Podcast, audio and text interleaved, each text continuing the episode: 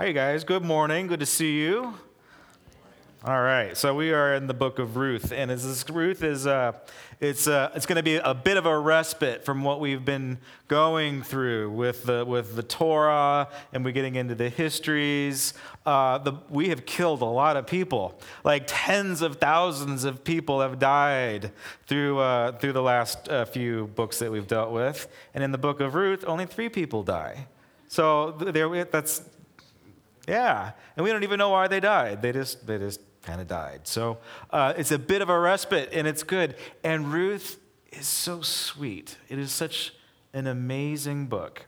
And here's the thing, um, I for the life of me, I can't figure out why Ruth is in the Bible.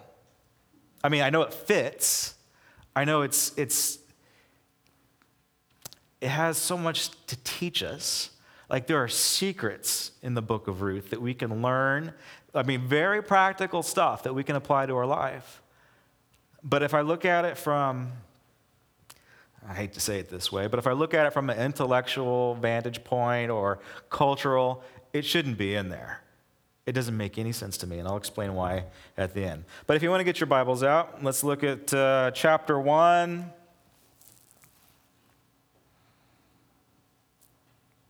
Verse 16, you might be familiar with this. But Ruth replied, Don't urge me to leave you or to turn back from you. Where I go, where you go, I will go. And where you stay, I will stay. Your people will be my people, and your God, my God. Where you die, I will die and there I will be buried. Now may the Lord deal with me, be it ever so severely, if anything but death separates you and me. When Naomi realized that Ruth was determined to go with her, she stopped urging her. It's very touching. I'll tell you, I'll give you the. Um, I'll give you the historical or the, the storyline. The storyline goes like this In Bethlehem, there was a family, Elimelech and his wife Naomi. Elimelech's name is, it, it translates as to uh, God is my king, but he actually contradicts his very own name because he doesn't act like it. And then there's his wife Naomi, and her name translates to sweet. So Naomi is sweet. Sweetness. Wouldn't that be a good name to have for a girl? You're just sweet, right? And they have two sons, Mahlon and Chilion. Okay, and so um, it, eh, they're in the promised land. This is the time of the judges. So we're right in the same historical context. We are, um, you know, it's the time of Deborah, and it's the time of Samson, and and and um, you know, Gideon and, and Jephthah, as we learned about last week. So it's the same time period, and there is no unity in the land. The, the Israel has no king, right? Everybody does as they see fit. Everybody does as they please. And Elimelech, whose name is God is my king, says, You know what? Uh, I am not making it like I think I should. There is a famine in the land, is what the Bible says. And Elimelech packs up and he leaves his inheritance. He sells his property. And he, you know, he literally crosses over to the other side where the grass is greener. He goes into Moab. He takes his whole family into the land of Moab. And him and Naomi begin to set up camp. Their sons, Mahlon and Chilion, they marry Moabite women. Our, our heroess, our heroine is what you would call them, uh, Ruth and Orpah, Moabite ladies. All right, so if you've been tra- if you've been with us the, the past six or seven weeks, especially if you were here for Leviticus and Deuteronomy and Numbers, what's the problem? We have a big, major, huge, colossal problem. What's the problem, class? That's it. They married out of the nation, out of the people of Israel. And if you remember Levitical law, and I went over this, this is a big no no. It's written in the rule book. You cannot marry outside of Israel, especially. Especially, and there's a there's a in, in Deuteronomy 23, especially Moabites particularly Moabites. Like they get a, they have the Moabites have a special little curse. You know why? Uh, remember Numbers? Remember the heresy of the Baal of Peor? Remember that horrible heresy? Where the men of Israel prostituted themselves to the gods of Moab. Now, the Moabites were, um, they weren't necessarily mean and nasty like the Canaanites. They didn't have chariots, but they were annoying. And throughout the scriptures, uh, Moab is always called the burden of Israel. And they're, they're annoying. They do fights, They go into wars. There's conflict. There's, there's, uh, there's, you know, there's blood feuds. And then there is their gods. There is Chemosh and Baal Peor, and they are fertility gods. And when the heresy of Peor happened, it was it, it is so horrendously disgusting that we can't even talk about it. But for some reason, the Israelite guys thought, you know what, this is going to be a lot of fun. We're going to go party. And they did. And so, this is a huge problem, isn't it? Why is it that I can't figure out why Ruth made it into the Holy Scriptures? Because, one, not only is she a woman, how many women get, get a title of a book? Only a few, like her and, and Esther, right? Is there any more? I'm not sure. No, that's it. Okay? So it's, it, it's hard enough as it is to be a woman in the ancient world and to get a book named after you. But a pagan do you see why this is? I'm trying to get my head around this, right? And in Deuteronomy 23, it says, A Moabite or an Ammonite will never take part in the assembly of the Lord and even to the 10th generation. If these Moabites have, have kids with Israelites, even to the 10th generation, they will not be able to go into the presence of the Lord or to have, uh, to do church. They can't do church. You, you see why this is a huge problem. So, not only do they do church, but this is not called the book of Boaz, it's called the book of Ruth. And I want to know why. What is it? What is, what's, what's this trying to tell us?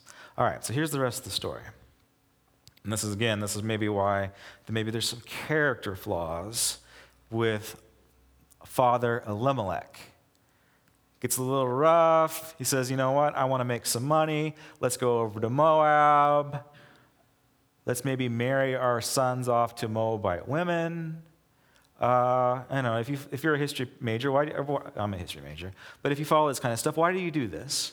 Why do kings marry their, their daughters to other princesses? It's for political and economic reasons, right? So that's probably what was going on. So they thought it was economically advantageous for our sons to marry Moabite women so that we can make money, right? So in the, in the ancient world, you did not marry for love. You just didn't. I mean, the whole concept of romantic love didn't really exist. You married to produce children, and family is everything. And the family name is everything.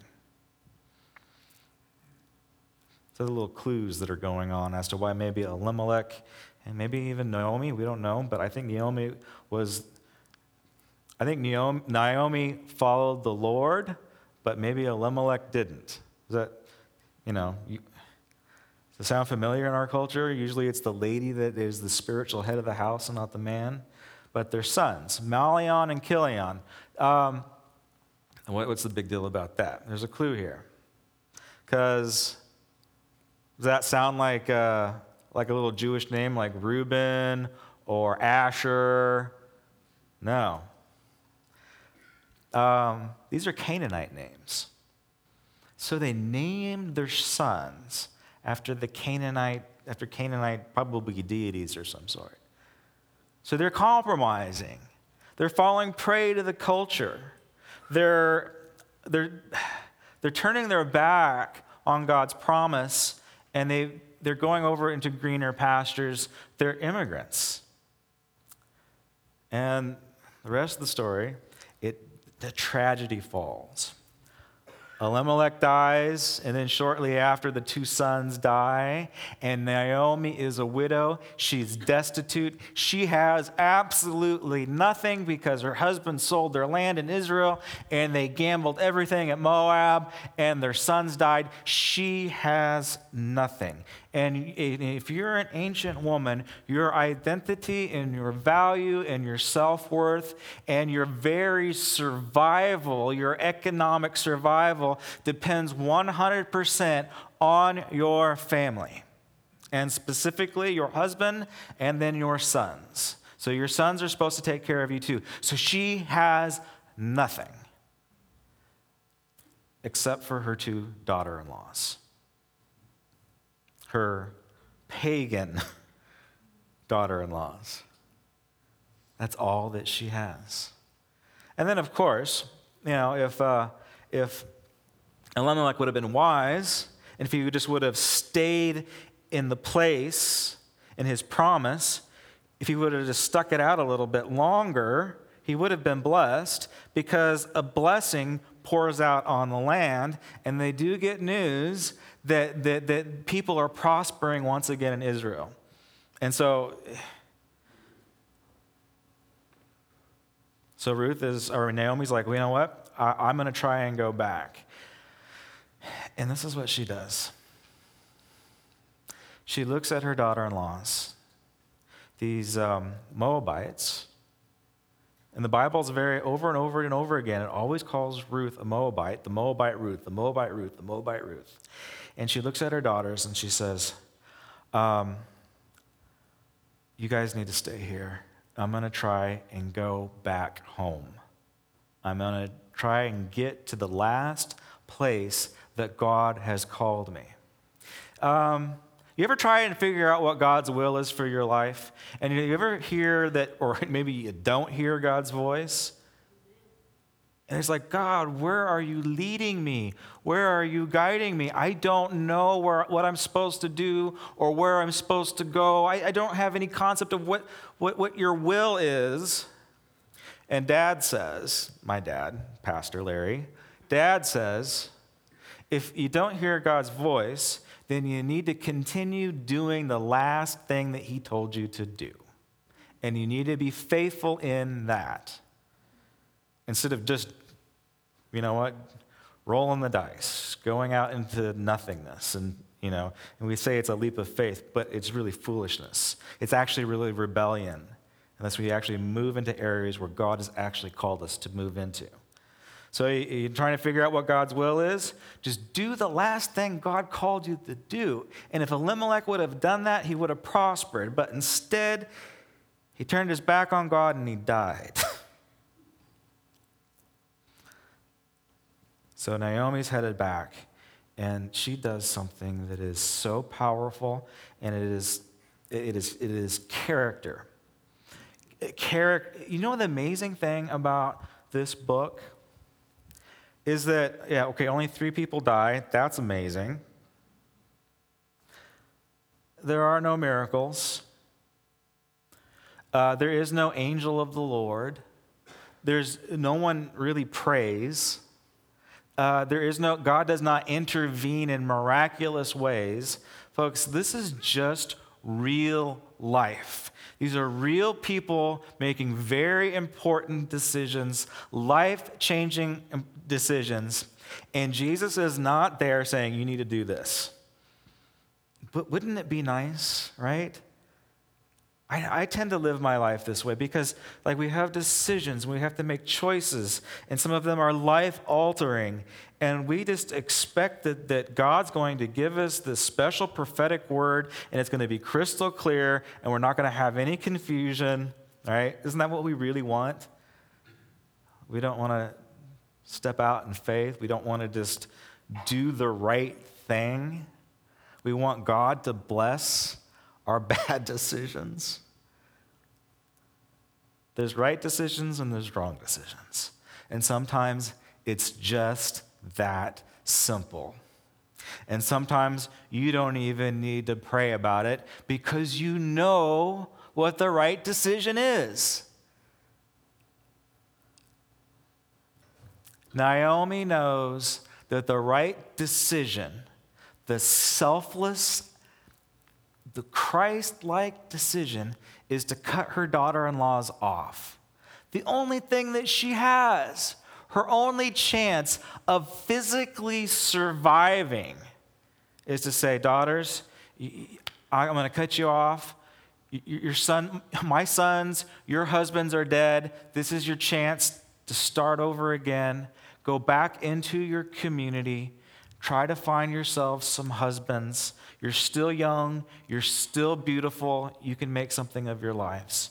But as for me, I'm an old lady, my life is over, and she's as good as dead, and she knows it. Yet she cuts these girls loose, her only source, her only lifeline. Orpah leaves. Orpah goes back to her, her clan, right? And then we never hear from her again. But Ruth says that to her. Where you go, I will go. Where you stay, I will stay. Then it gets really interesting for a pagan princess. This pagan princess says, Your God will be my God, right?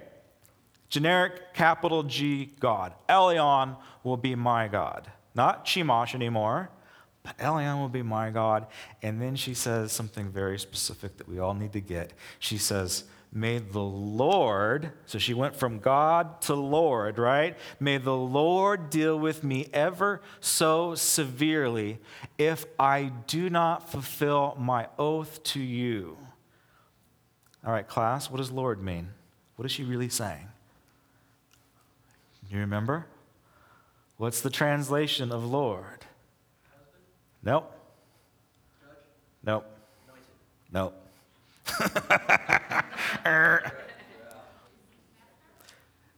Yahweh. It's Yahweh or no way.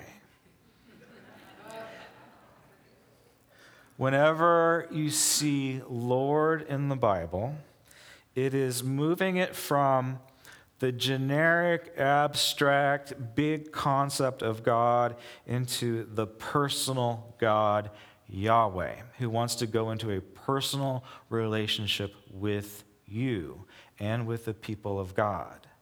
When the angel of the Lord shows up, that's Yahweh. It could even be Jesus. It is the physical manifestation, reflection, appearance of God Himself that wants to have a tangible physical relationship with us. It's Jesus. Yahweh. The, the, the, you know, whenever we say we need to get into the Word of God, right? The Word of God. And, and you know, I think we get a misconception. It's not the Bible when we say we need to get into the Word of God. It is that we need to get into Jesus because Jesus is, He is the Word. And when they refer, actually, they didn't even say Yahweh. They didn't even spell it out, Yahweh. Um, our Bibles will say Yahweh. If you have a heretical Bible, it says Jehovah. I'm just kidding. If your Bible says Jehovah, you're completely okay. But it's Yahweh, folks. Um, uh, but they didn't even pronounce the name. They spelled it Y H W H, and they wouldn't even say the word of God.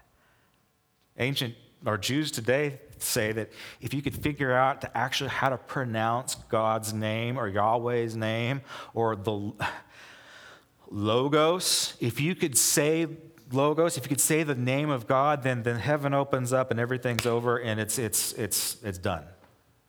We're in heaven. It's heaven on earth. If we could actually say the word of the Lord. That's power behind the word. So there's power. There's actually power in the name of Jesus. Like even though it's um, it's kind of a, like a generic name, there's power in that name of Jesus. All right. So Ruth is converted at this point because she says Yahweh. Uh, may Yahweh deal with me ever so severely if I back out on my commitment to you. And we, the, the book also says that Ruth clung to Naomi. And there's only one other time where this word clung is used, and that is when Eve clung to Adam. Last time I preached this, I had somebody leave the church because they thought I was promoting lesbianism, which I'm not. But that's what the Word of God says, and I preach the Word of God. Hmm? That is how intense and how special and how intimate this relationship was between a mother and a daughter in law. And in and of itself, that's a miracle, right? Can I get an amen on that one? That's a miracle. That is an act of God.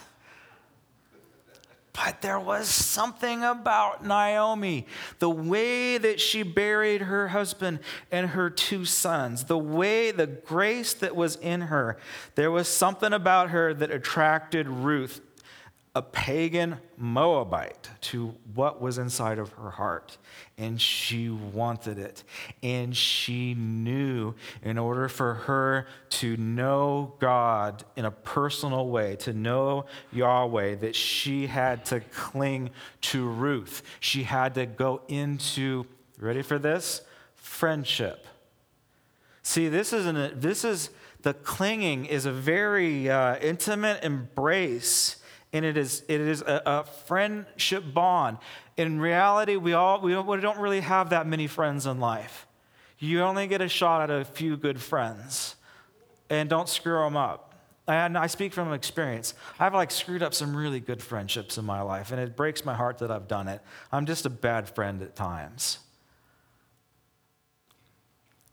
But you know what? You might get a you might get a buzz from worship this morning, or you might be inspired by this message, hopefully, but it will not transform your life unless you leave this building and if you connect with a friend and you talk about the goodness of God together. That's like what we do in worship and what we do in a sermon is, is just ammunition. But transformation only happens when you live it out, when you talk it out, when you do life together, when you're, when you're clung to one another in friendship, when you save one another, when you redeem one another. Naomi saved Ruth. Led her. Is this story about evangelism? Yeah, it is. Partly it is. Did Ruth evangelize? Did, did she evangelize? I'm sorry, did Naomi evangelize Ruth with, with guilt and shame and with apologetics and with proving the Bible and the case for Christ or the case for the resurrection? No. no Naomi converted, evangelized Ruth through friendship. She didn't have a Bible. She didn't know much about God besides what they learned around the campfire. Elimelech was not a good father. He was not a good leader. He compromised. He sold out. He valued money more than relationship, more than being faithful to God. And, and Ruth is able to see this. So Naomi saves Ruth. But guess what? Ruth saves Naomi. Because she's a dead woman. There's no way that she can go across the desert. She's an old lady. She can't work. She's not going to be able to marry again. She has no value. She has no property. Yet she, Ruth, says, Where you go, I will go. And where you die, I will die. And this is, I think this is important. Uh, uh, most of us in the room are immigrants. Like, if you live in California, you're pretty much an immigrant, right? And we all have stories. My family came here from Oklahoma during the Dust Bowl because there was a famine in the land, and in, in California, there was hope because there was cotton fields. My dad and my grandparents, they picked cotton and they worked in the oil rigs. They had to make it, and they did. There was hope here, but there was death in Oklahoma. And so they came here for a better life right? And most of us do. And do, I know immigration, and I know that's like a hot topic right now, but do you blame them? like if I was in Syria, I would get here. I would sneak in, I would crawl under barbed wire, I would climb fences, I would get here because there's hope here. And there's death other places. All right, but this you got to see this. Ruth was a princess, right? Uh, how, how do I know this? Well, well because okay, so uh, they married, you know, they married the two sons. And okay, how, do how does that? That doesn't really make her a princess, all right? Uh, Ruth's soon-to-be boyfriend and then husband Boaz, which we'll get to in a second. Boaz notices her and says, "You of noble character." So that's another clue. Is it absolute? Am I reading into it? Actually, I don't think so.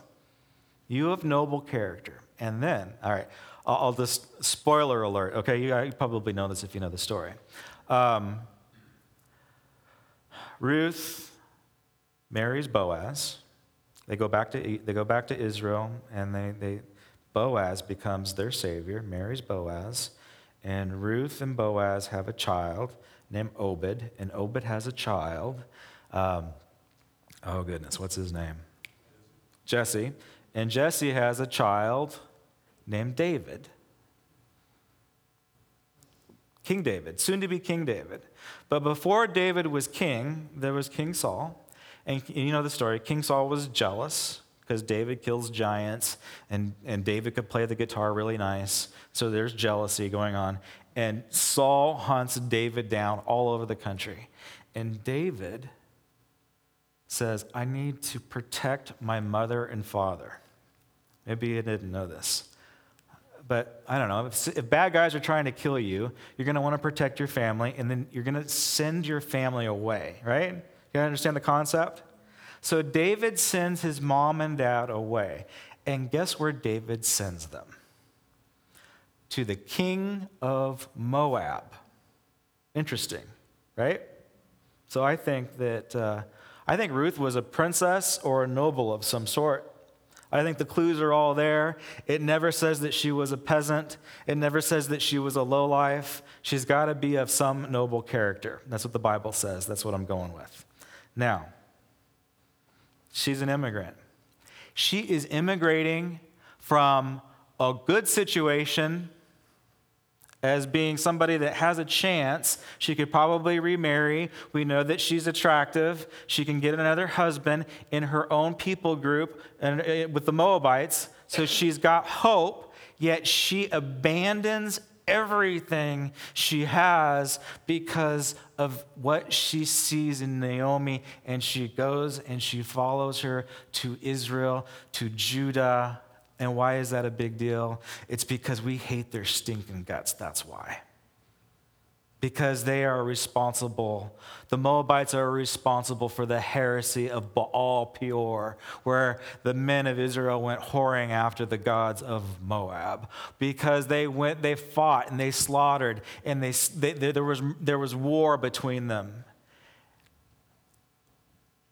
Did I talk about Deuteronomy 23 yet?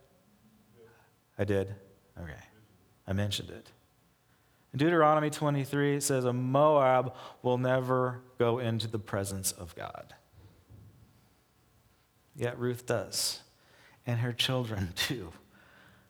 Do you understand why I can't figure out why this book belongs in the Bible? Because it's about a pagan, and it's titled after a pagan. And they break Levitical law because Ruth, the Moabite pagan, marries Boaz from the tribe of Judah. How does this happen? Well, okay, so Boaz is what we call kinsman redeemer. He's going, it is, it is his job to protect the family. And he is related to Naomi, and so he feels obligated to protect the family. But there's also this intimate relationship. They might even like each other, Boaz and Ruth. I think they kind of did. It reads that way. It reads like there's some type of an affection or attraction there, even though Boaz is an old guy and Ruth is a young, pretty girl. There's some type of attraction there, and Boaz protects her. See, when Ruth goes in to Israelite territory, she's risking her very life. She has nothing, and the Israelites want to kill her. And in fact, Boaz says, uh, You know what, honey? You need to stay with my ladies. And Boaz goes to his men, his, the people that work for him. Boaz goes to the people that work for him and says, You cannot touch her, you cannot kill her, you cannot rape her. If you do, you're fired, or, or worse.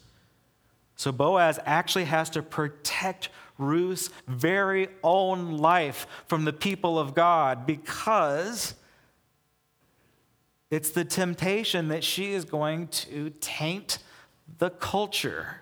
She is going to pervert the cult because she is a Moabite and they worship Chemosh. And, and let me let's put it into our, our context right here. How do you feel about Muslims coming into our country? It makes a lot of people feel very uncomfortable. It's the same thing that's going on.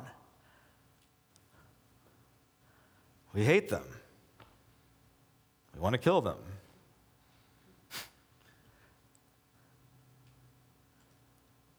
Would you marry one?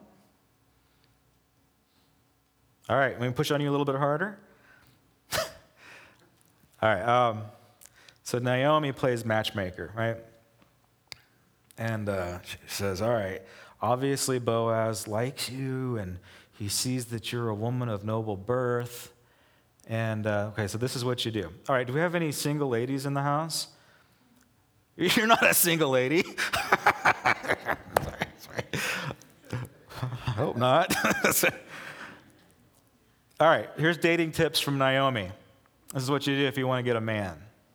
You, you, you sneak into their house at night and you crawl under their bed when they're sleeping. And then you uncover their feet. It's in the Bible, right? That's how you get a man. And the youth, honestly, youth pastor, there's all kinds of biblical dating books. This story is not in there, in any of them. Uh, did they have carnal relations? Probably not. But no, uh, uh, Ruth says something very interesting. She says, okay, so she uncovers her feet. That's, I don't know what that's about. I mean, people say that it's about something, but we really don't know. You can read between the lines. We don't know, okay? But what we do know is Ruth says, when, when uh, Boaz wakes up, it's like, what? How'd this hot chick get in my bed? so, if you ever say that to me, I won't believe you, by the way. I don't know how this woman get into my bed. I don't know. That's all right. Anyway, um, Ruth says, "Will you, will you put your blanket over me?" What's that supposed to mean? Uh, it, we might not get it, but they did. Whenever you say, I want you to cover me with your blanket, that means I want you to put your mantle over me. I want your, I want your covering over me, right? You know what she's saying? She's saying, Marry me. This is huge. This is a woman asking a man to marry her. And she says, Because you are Naomi's kinsman redeemer. You are here to save Naomi, to save her land, to redeem her land, to redeem her life, to redeem her inheritance. And sure enough, Boaz does. And he becomes their redeemer. Isn't that cool? And out of that, not only do they have, uh, oh, eh, by the way, um, who is Boaz's mom? Do you guys remember that from two weeks ago? Who's Boaz's mom? Rahab. So David has a Canaanite prostitute as a, as a, a relative and a Moabite princess as a relative. They have, and then they have David, and then they have Jesus. And it seems like, like the whole book contradicts the law. Why is this book in here? If I was a scribe, if I was a Jewish scribe, if I am trying to promote and preserve my cult, I don't mean that in a weird way. That's what the religion, the religious institution, if I'm trying to preserve my religious institution and the nation of Israel, why in the world would I include this book about Ruth? Why would I give not only a, a book to a woman, but why would I give a book to a pagan? I believe this is why I think the Bible is so cool. I believe that this scribe, and this is this is my imagination. So he gets it either orally or he gets it maybe written down. I'm not quite sure how it came to it. Uh, uh, structurally, this, this, the, the book is a masterpiece. You can read it in about 15 minutes. But as a, as a piece of literature, it, it is, it's high literature in, in the scriptures. It's amazing. It really is. Um, so he gets it. Maybe he was even tempted. I'm going to leave it out. But the Holy, this is all my imagination, folks. But the Holy Spirit came in and convicted him because the Bible is not written by men. The Bible is written by the Holy Spirit. And the Holy Spirit says, You are going to include that book about that faithful woman who sacrificed her entire life, her wealth, because she wanted to connect with God's people. Because the book isn't necessarily about Ruth and her good actions. The book isn't necessarily about a cool guy named Boaz who saved the situation. The book isn't about an immigrant named Naomi who overcame death. The book is about Jesus because Ruth acts like Jesus. Boaz is the kinsman redeemer. He saves the situation. He acts like Jesus. Naomi saves Ruth. She acts like Jesus. And in fact, their very lineage produces Jesus. And a relationship with Jesus trumps the law. Can I get an amen? amen. Relationship trumps the law. And God wants to have a relationship with you, not a contract or a covenant. Jesus came to fulfill the covenant and to move us into a personal relationship with Him. The book is about grace. The book is about saving people that don't need that don't deserve to be saved. Ruth doesn't deserve to be saved. Her nation is a disgrace, it's an abomination. She took part in horrible acts of things that are disgusting. But the book is about grace and redemption. She saw hope in the people of God. She was saved by a friendship with an old lady where she clung to her and wouldn't let go even if death was going to separate them. You see how cool the book is? The story is amazing. It's not just a touching story, it's a story about us. It's a story about grace. It's a story about Jesus saving us.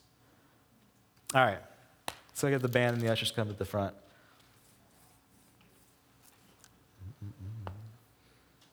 Do you have um, Do you have a situation in your life that needs to be redeemed? It can be. Do you have a relationship that needs to be healed? It can be. One of the visions that I've got that I got both in first service and second service um, was of the heart, because God looks at the heart, and He looked at Ruth's heart she wasn't a Jew, she didn't deserve salvation. But he looked at her heart. And our hearts can, it's the number one thing that keeps us from relationship with one another and, one, and with God because the bitterness seeps in. Naomi's name, which is sweet, she changed, she thought it would be a good idea to change her name to Mara. And remember when the Israelites were at the streams of Mara and they drank bitter water? Naomi began to drink bitter water because her husband and her sons had died and she had no hope for the future. But Ruth saved her from those bitter waters and once again softened her heart. And she put her child in Naomi's hand. And it said that Naomi had a child. It was Ruth's child. It said Naomi had a child. And then it says, Ruth is better than seven sons. Seven is the perfect number. So, what it's really saying is, Ruth is better than the perfect family. Could you imagine the idealistic Brady Bunch perfect family? Well, relationship with God trumps even family. That's what the story is about. God is more, more important.